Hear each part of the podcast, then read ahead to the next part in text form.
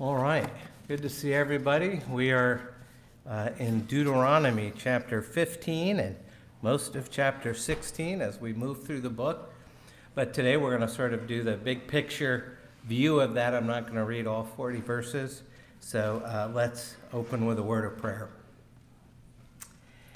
Heavenly Father, this is your word and we need it while we wait with the people of Israel in the land between. Thank you for giving us the book of Deuteronomy and making us your people. You have brought us to the Ten Commandments as the gracious revelation of you and of us. You teach us that the law gives us the grace of rest. But it's hard for us to believe that. We are addicted to work. So, as always, give us the desire to learn from you this morning and help us consider what it means to find rest for our souls. And so we pray Speak through the words of Moses this morning, and by the power of the Holy Spirit, help us to know God more and to see Jesus clearly. For in his name we pray. Amen and amen. All right, well, recently uh, the elders voted on a bunch of new rules to help you keep the Sabbath rightly. I know I was uh, out for three weeks, and this is what happens. What can you do? So, one of those new rules is that church members can't take more than 1,999 steps on the Lord's Day without facing church discipline. Because one more step, and that would represent a long trip, a no no on the day that God set aside for rest. Another new rule says you can't carry your Bible to church anymore since such heavy lifting would so closely resemble work. And they considered adding new rules requiring church discipline for those found guilty of such heinous activities on the Lord's Day, such as carrying a pen, lest you be tempted to write, or carrying a needle, lest you be tempted to sew, or helping the sick, but with non life threatening illnesses, because, duh, it can wait till Monday. You get the picture. Thankfully, the elders voted down all of these new rules. Mostly because such an exercise in legalism would make you, the congregation, absolutely miserable. And would probably get them, the ruling elders, fired. Not the teaching elders, just the ruling elders. Because I was in the hospital and Frank was out sick with a fake cough. Uh, a bad cough, a bad cough. That's what I meant to say. However, I'm not actually making up any of those rules, though I did modernize a few of them. They're just a few among dozens of Sabbath laws that the Pharisees added to the law. And ironically, the Pharisees were the theological giants of the day. And yet, in the Gospel of Mark, in Mark chapter 2, Jesus asked them, Have you never read what David did when he was in need and was hungry? He and those who were with them, how he entered the house of God in the time of Abiathar the high priest, and ate the bread of the presence, which is not lawful for any but the priests to eat, and also gave it to those who were with them. He says, Have you never read? In other words, don't you understand the scriptures? The Pharisees have been watching Jesus to see if he's going to break their rabbinic laws related to the Sabbath.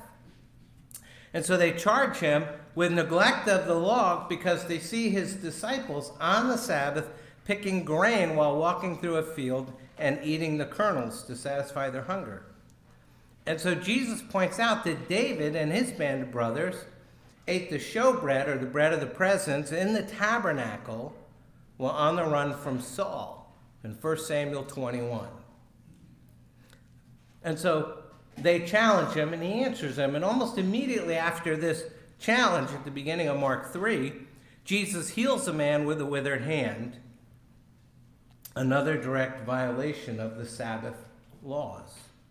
Of course, the Pharisees are infamous for coding the moral law of God with hundreds of man made traditions.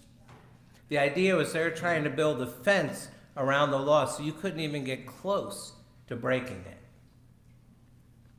And we get the idea from the New Testament that trying to obey all of these extra laws as a means of salvation was turning them into a miserable people. And it's no small wonder. You can see that. Well, today, few of us would seek to follow a Pharisaical model. The reality is, this level of ministry, uh, misery uh, is alive and well among those who misunderstand how the law and the gospel complement each other. Such people seek God's favor by misapplying God's law to force the acceptance of personal convictions, often banning certain modes of dress or music or movies or food and so on. And that becomes a system of expected norms to which they hold both themselves and other Christians. The great uh, preacher Charles Spurgeon once said the legalist slogan is you cannot be spiritual unless you're uncomfortable. All of which brings us to today's passage, Deuteronomy chapter 15 through chapter 16, verse 17. This passage is Moses' application of the fourth commandment. We find that commandment in Deuteronomy 5, and it says, this is the longest commandment, observe the Sabbath observe the Sabbath day to keep it holy as the Lord your God commanded you. Six days you shall labor and do all your work, but the seventh day is a Sabbath to the Lord your God. On it you shall not do any work, you or your son or your daughter or your male servant or your female servant or your ox or your donkey or any of your livestock or the sojourner who is within your gates, that your male servant and your female servant may rest as well as you. You shall remember that you were a slave in the land of Egypt, and the Lord your God brought you out from there with a mighty hand and an outstretched arm. Therefore, the Lord your God commanded you to keep the Sabbath day. Now, as we go through Deuteronomy 15 and 16, an application of Sabbath principles, you're going to notice there's no mention of the Sabbath. Just like last week when Timo preached on the fifth commandment, and yes, we're doing them out of order, um, there was no mention of mothers and fathers because God's commandments are broadly applied. So while observe the Sabbath day to keep it holy includes, of course, an emphasis on rest and worship one day a week. It's about so much more than Sundays. It's about building a lifestyle of work and rest and worship. And there is a ton to say on all three of those topics. But today I'm going to focus in mostly on rest. Why did I choose rest? Well, as most of you know, three weeks ago I had a heart attack. And I've been dealing with that. Got a bunch of new meds. I'm going to the cardiac rehabilitation lab three times a week. Got continuing to lose weight, trying to eat healthy. And this week was my first full week back in the office, and I noticed I'm getting tired earlier in the day. It's harder to get stuff done, which is frustrated. I've always prided myself on uh, being organized and getting stuff done. And in prepping for this sermon, I was reading an awful lot about the need for Sabbath and the need for rest. And they're not the same thing, although they are related. And I realized that I do neither well. I don't rest well. And that actually, I think, is true for a number of you as well. Today, if you ask someone how they're doing, what are the top two answers? busy, tired. If you get fine, they're usually not being honest. Or fine stands for freaked out, insecure, neurotic, and emotional. So let me ask have you given the busy or tired answer this year? Have any of you done that? Anybody other than me? Oh, most of you. All right, a lot of hands there. Well, then you're not going to like the next part. I came across this quote the other day and it just stopped me cold. One author says The Chinese joined two characters to form a single pictograph for busyness heart and killing. And I thought that was stunningly insightful. The heart is the place where the busy life exacts its steepest toll. And that's literally true, physically true, spiritually true. In my case, cardiologically true. I don't know if cardiologically is an actual word, but we're going to go with it. Now, to be honest, there's lots of reasons for cardiac issues age, weight, gender, family history, diet, stress. I could go on, it is a long list. But this insight, that busyness kills our hearts, is also true. And it's true in a lot of different ways. That noted minister therapist Wayne Muller uh, has written, he says, I have visited the large offices of wealthy donors, the crowded rooms of social service agencies, and the small houses of the poorest families. Remarkably, within this mosaic, there is a universal refrain I am so busy. It doesn't seem to matter if the people I speak with are doctors or daycare workers, shopkeepers or social workers, parents or teachers, nurses or lawyers, students or therapists, community activists or cooks. Whether they are Hispanic, Asian, or Native American, Caucasian, or black, the more their lives speed up, the more they feel hurt, frightened, and isolated. Despite their good hearts and equally good intentions, their work in the world rarely feels light, pleasant, or healing. Instead, as it all piles endlessly upon itself, the whole experience of being alive begins to melt into one enormous obligation. It becomes the standard greeting everywhere I am so busy.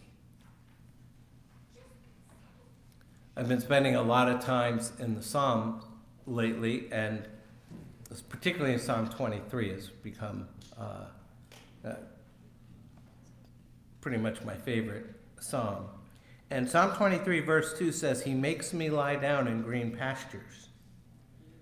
And I thought about that, and if we don't choose to lie down, sometimes God makes us. And to some degree, that's what happened to me. He made me lie down.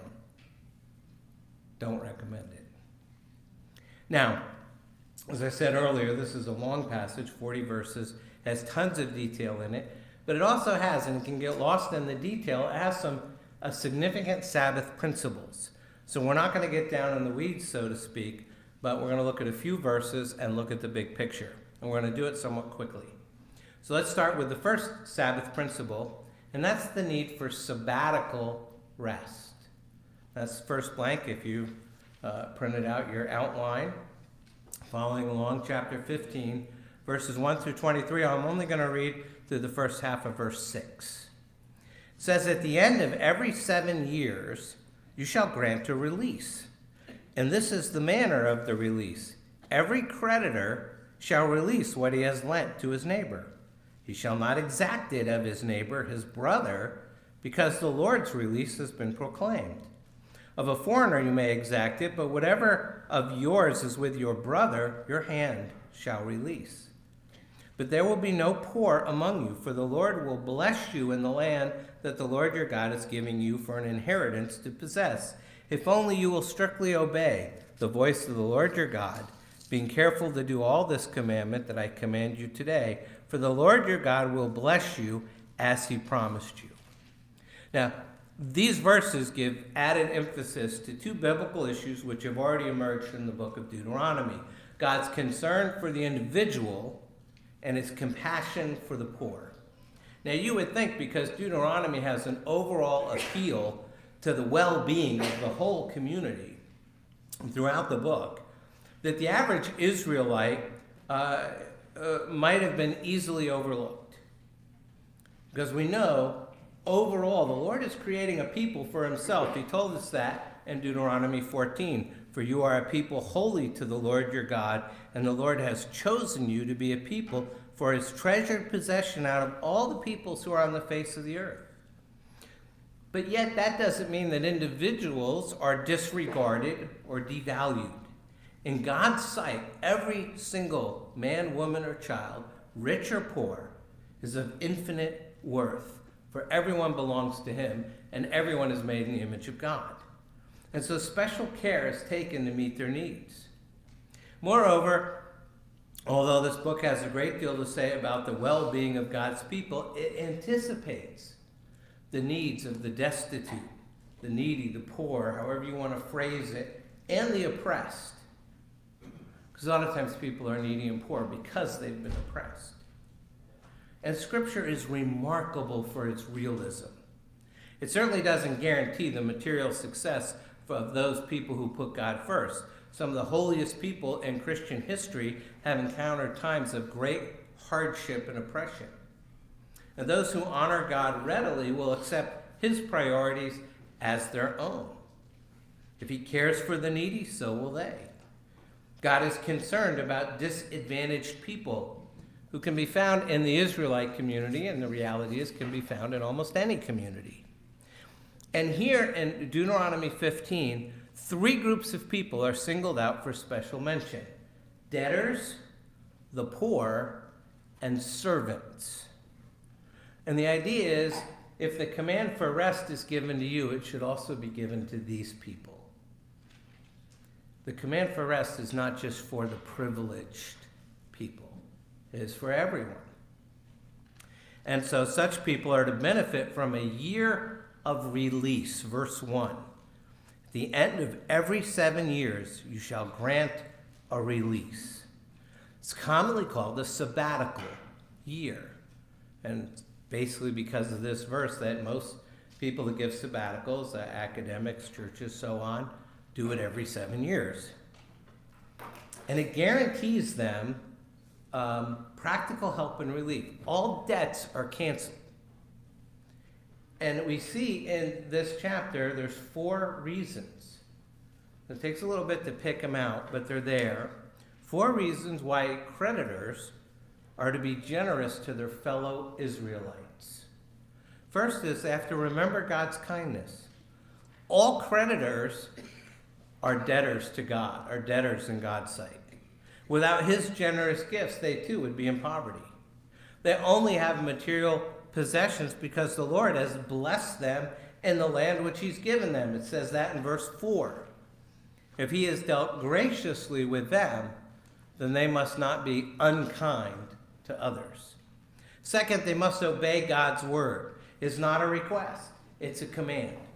Creditors are told, verse 5, they must strictly obey the voice of the Lord your God, being careful to do all this commandment that I command you today. Essentially, he's saying the Lord has kept his part of the covenant by giving them what he's agreed. He's blessed them, he's giving them the promised land. And so when they arrive in it, they have to keep their part by doing what he said. Their obedience, this is amazing, could banish all poverty within the community, verse 4. If they follow the Lord and are obedient, there will be no poor among you. Now, later on, he's going to say the poor are always with you. It's not a contradiction, it's because they're not always obedient. They're not always doing what they're supposed to do. But God's anticipating a time here when the people of God care for one another. Third, they have to trust God, trust God's promise. Obedience to the man calls for it's an act of faith on the part of the creditor. Because during that year, he stops collecting debts. How can he be sure that his own needs are going to be met? Well, the promise is clear. In verse 6, he says, For the Lord your God will bless you as he promised. And so for the creditor as well, it's a time, well, you're going to trust God or not. He said he's going to take care of you, he's going to bless you. Now, there's a whole lot more that can be said there, but the last one is they have to love God's people. Relationships are important within the people of Israel and within the church. A creditor must not regard his fellow Israelite as a tiresome debtor, as an expensive aggravation in his business affairs. Although the debtor owes money, he must not be made into an enemy. The debtor is a fellow Israelite and even more a brother. It says that in verses 2 and 3. Creditor and debtor alike are joint members of God's family with one Father caring for them all. So these laws are a further reminder of the truth that the Lord deserves the best, and they testify the importance of family life and of worship. And of course, during their worship, a sacrificial meal is to be eaten in the presence of the Lord by the entire household in gratitude for God's many blessings. And that's what the verses in chapter 16 are really about. So let's turn there because it brings us to the second Sabbath principle the need for regular rest. The need for regular rest. And that's verses 1 through 17. It covers the three great feasts of Israel. There's a bunch of other uh, minor uh, feasts, but these are kind of the three big ones. And I'm just going to read the last two verses there, verses 16 and 17. Says, Three times a year all your males shall appear before the Lord your God at the place that he will choose, at the feast of unleavened bread, at the feast of weeks, and at the feast of booths. They shall not appear before the Lord empty handed. Every man shall give as he is able, according to the blessing of the Lord your God that he has given you. Now, the idea of celebration plays a prominent role in the worship life of the Hebrew people. The people owed more to God than any of them realized. And he knows it's going to be harmful to them if his mighty axe, his outstretched arm on their behalf, was allowed to uh, slip away from their memories. And yet, the pressure of life, for them just as it is for us, is such that all too easily we can forget what the Lord has done for us. And without intending to do so, we gradually get uh, preoccupied with material things, and over time we become ungrateful and selfish and loveless. And that still happens to lots of people. When people have plenty, they care little about God. It's when unexpected disaster sweeps down on them they begin to think about all those things that money can't buy. And throughout Deuteronomy, we constantly hear the plea that the nation would remember what the Lord has done for them. It is necessary to keep the nation aware of this debt they have to the Lord, to remind the people of their responsibilities that they have towards one another. And yet, without a specific occasion in the calendar, these things just get forgotten. So the Lord commands his people to hold three great festivals or feasts each year. And they're specifically designed to keep the blessings of creation and redemption at the forefront of their minds and of their thinking. The first is the Feast of Unleavened Bread, also known as Passover. Second is the Feast of Weeks, which is also known as Pentecost. And then the third is the Feast of Booths, which is also known as Tabernacles. And each of these festivals is going to be held at the place which the Lord your God will choose. So he's not coming to you, you're going to him for this festival. And it brings the people together from all the different tribes and all the different parts of the country. And that itself is no small blessing because, um, you know, they couldn't easily get, as we can today, from one place to the other. And so, you know, when you're isolated, you can become indifferent to other people. And primarily, these festivals are times of worship, but they're also times of rest and times of recreation. And they're called, uh, in the scripture, holy days, where we get our word holiday. And they also are a, sort of a public expression of the unity of God's people. Now, these feasts provides God's people with special days set apart for spiritual, physical, corporate renewal. And these festivals help the people remember three things. First, the Passover helps them remember God's saving deliverance. Everything at this festival is designed to recall the Exodus, the month of their redemption, the offering of the Passover lamb, the food that was eaten, bread without yeast, the time of the sacrifice. And we know Jesus kept the Passover before he was crucified, and since that time, Christians have made the celebration of the Lord's Supper our great Passover celebration. We recall a greater deliverance than the Exodus.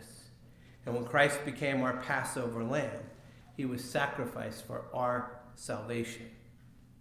Second, the Feast of Weeks helps them remember God's abundant generosity. Feast of Weeks, it was later known as Pentecost because it takes place 50 days after the Sabbath, which begins Passover. It's basically the period between the start of the barley harvest and the end of the wheat harvest. And this feast recalls their, not only their deliverance from Egypt, but its emphasis on the produce of the land draws attention to the Lord's goodness to his people. He not only rescued them and delivered them, he has cared for them ever since. And then the Feast of Booths helps them remember God's continuing faithfulness. Feast of Booths, also known as Tabernacles, takes place each year after the harvest is all over. It's similar to our Thanksgiving. It's a time for general rejoicing. Festival is a special reminder of the Lord's continuing faithfulness to his covenant people. Other accounts in the Old Testament link it with the years when the Israelites were pilgrims traveling through the wilderness. They recall the experience of those years when they had to live in tents. They recall their utter dependence on God. And so they make these tents called booths um, in which they now live for a whole week to remember how the Lord had cared for them when they were wandering in the wilderness. If God hadn't continued his faithfulness to them through that long pilgrimage, they would have perished in the desert. Now, today, lots of Christians like to give thanks to uh, God every time we sit down for a meal. This grace or thanksgiving prayer need never degenerate into a religious formality. It's easy for that to happen for any of us. But we ought to think in those moments not only of what we've received, but the food that others consistently lack. The Feast of Booths was a great time of sharing with the needy. The text said, Do not appear before the Lord empty handed. This wasn't talking about the sacrifice that you would bring, this was talking about the gifts you would bring to help other people. And so this would include not just the poor in our community, but any group of immigrants or refugees. We ought to pray intelligently, provide regular financial support for those who suffer from hunger, from loss of their home, being forced to leave their country. And with the Afghan refugees now and with the Ukrainian refugees that are sure to come, this is a pretty easy application. We too need to remember God's saving deliverance. We too need to remember God's abundant generosity. And we too need to remember God's continuing faithfulness. How do we do that? Well, now we're going to jump to the New Testament to see how we do that. We're going to jump to a verse that many of you have gotten familiar with because our community groups are using a book based on this verse, Matthew 11, 28 through 30, and the gift of rest. Not surprisingly, Jesus chose the word rest to describe salvation, gathering up biblical concepts that encompass uh, Sabbath and salvation, Jesus gave his what's really a gospel invitation come to me and I will give you rest. Now it's interesting. In the Aramaic version of the New Testament says, and you will find Sabbath for your souls. Rest encompasses both creation's purpose and salvation's goal. This is an invitation to step into a life led by Jesus in which he promises rest for weary and burdened souls. And it seems simple enough. But the problem is, we don't often accept this rest. Some of us do that worse than others. If you remember, the prophet Jeremiah paints this picture. Back in Jeremiah 6, he said, this is the verse that uh, Jesus quoted part of it. He says, Thus says the Lord Stand by the roads and look, and ask for the ancient paths where the good way is, and walk in it, and find rest for your souls. But they said, We will not walk in it. God liberated his people from slavery. And in Deuteronomy, God ties the Sabbath to freedom from slavery. Now, the reality is, in our day and age, People who overwork, like me, are really a slave. Anyone who cannot rest from work is a slave. Now, it may be a slave to the need for success, to a materialistic culture, to exploitive uh, employers, to parental expectations, or all of the above. But all of these slave masters will wear you out if you're not disciplined in the practice of Sabbath rest. Sabbath is a declaration of freedom. It's about more than the external rest from the body, it's about inner rest for the soul. We need rest from the anxiety and strain of our overwork, which is often just an attempt to justify ourselves, to gain the money, the status, the reputation that we think we have to have. Avoiding overwork requires a deep rest in Christ's finished work on the cross for your salvation.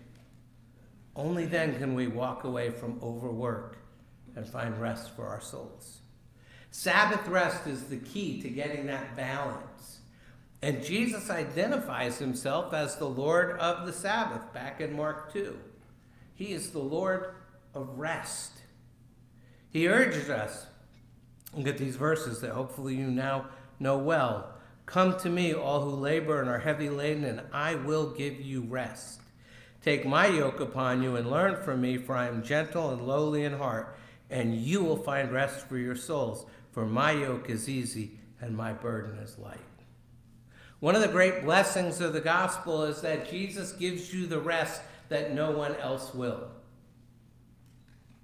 And not only does he give us rest, he promises it. Let's jump now to Hebrews chapter 4.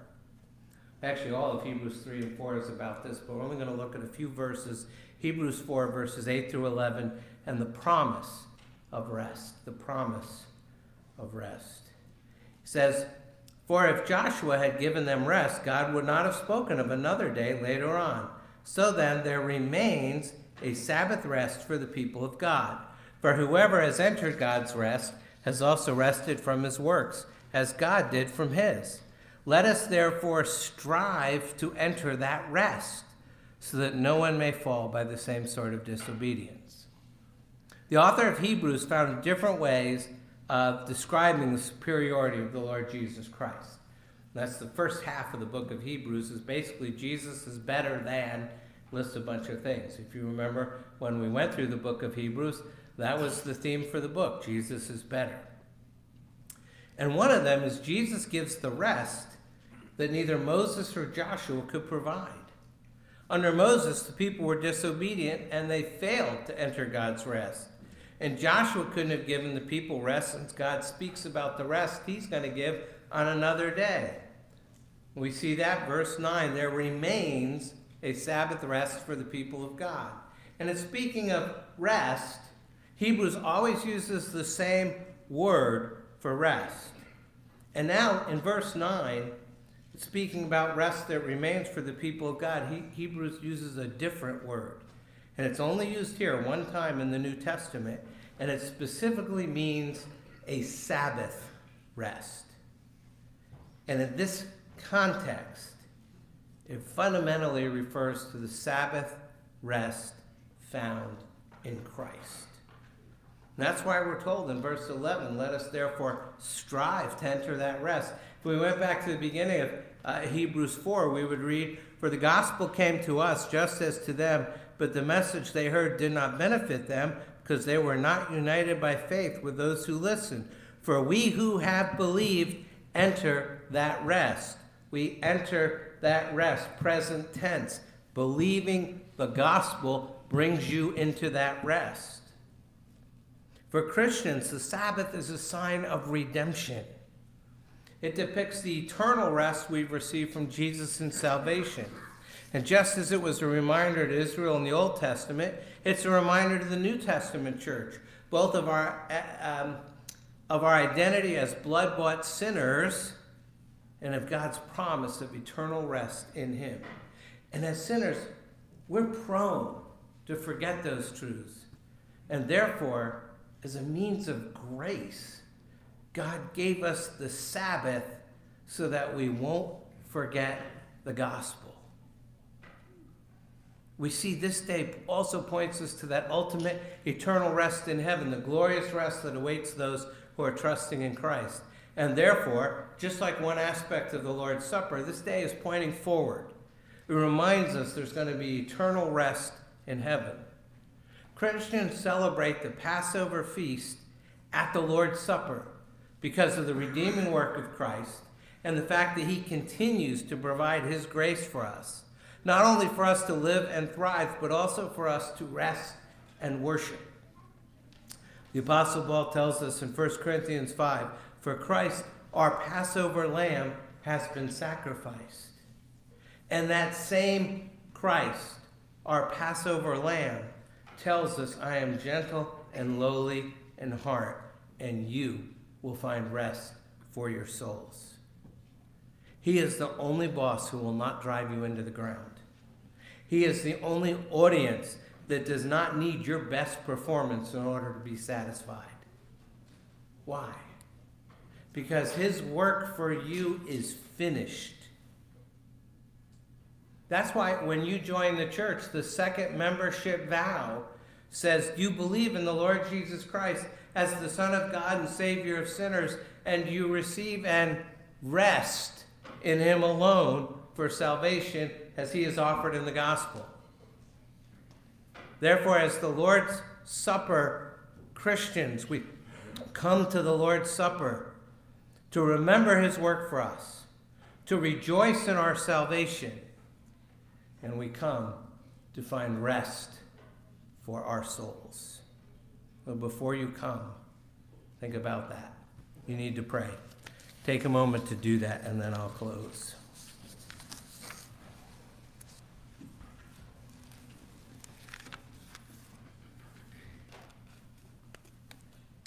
Let's pray.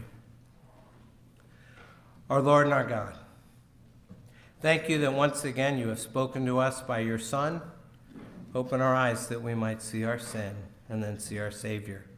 God our Father, we bow before you and we confess our failure to come to you.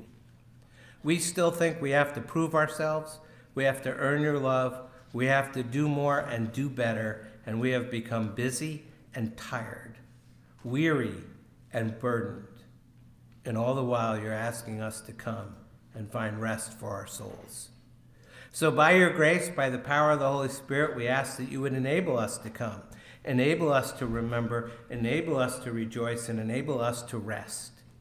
Grant that we may live like people who love you, so we may receive your promised blessings and work in each of our hearts this year as we learn to trust you and your word, and through the book of Deuteronomy, draw us ever closer to the one who became the Passover lamb for us, that we might find our rest in him, your Son, our Savior the Lord Jesus Christ, who lives and reigns with you in the Holy Spirit, one God, now and forever. Amen.